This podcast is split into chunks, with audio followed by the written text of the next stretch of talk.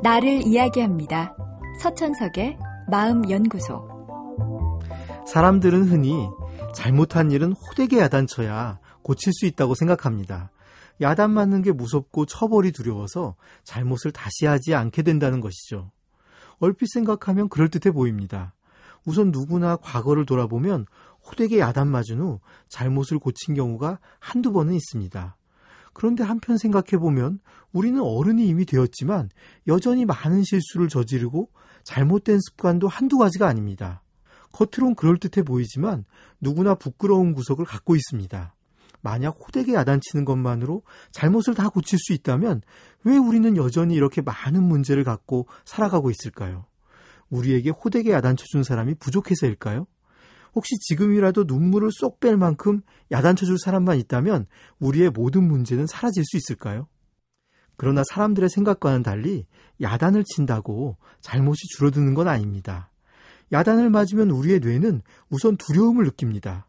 뜨거운 냄비를 실수로 잡았을 때처럼 깜짝 놀라서 다음에는 불쾌한 경험을 반복하지 않으려고 피하게 되죠. 벌을 주는 이유는 그 때문입니다. 하지만 이런 불쾌함이 주는 효과는 우리가 불쾌함을 피할 수 있을 때만 효과가 있습니다.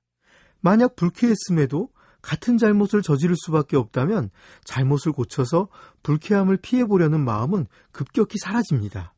대신 불쾌함을 주는 상대에게 화가 나기 시작하죠. 당신이 뭔데 내게 이런 불쾌함을 주는 거야 하며 그간 느꼈던 부정적인 감정을 모두 모아서 상대에게 퍼붓습니다.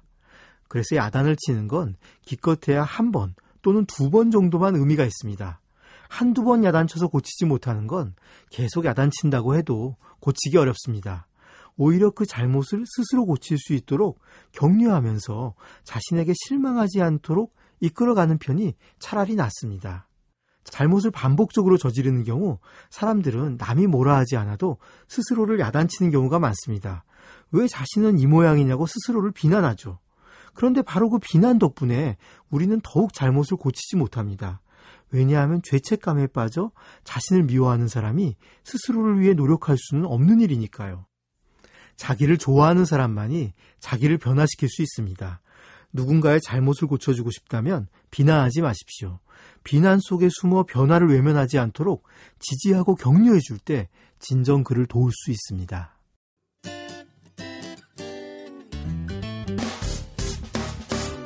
기쁠 때면 내게 행복을 주는 슬플 때면 나의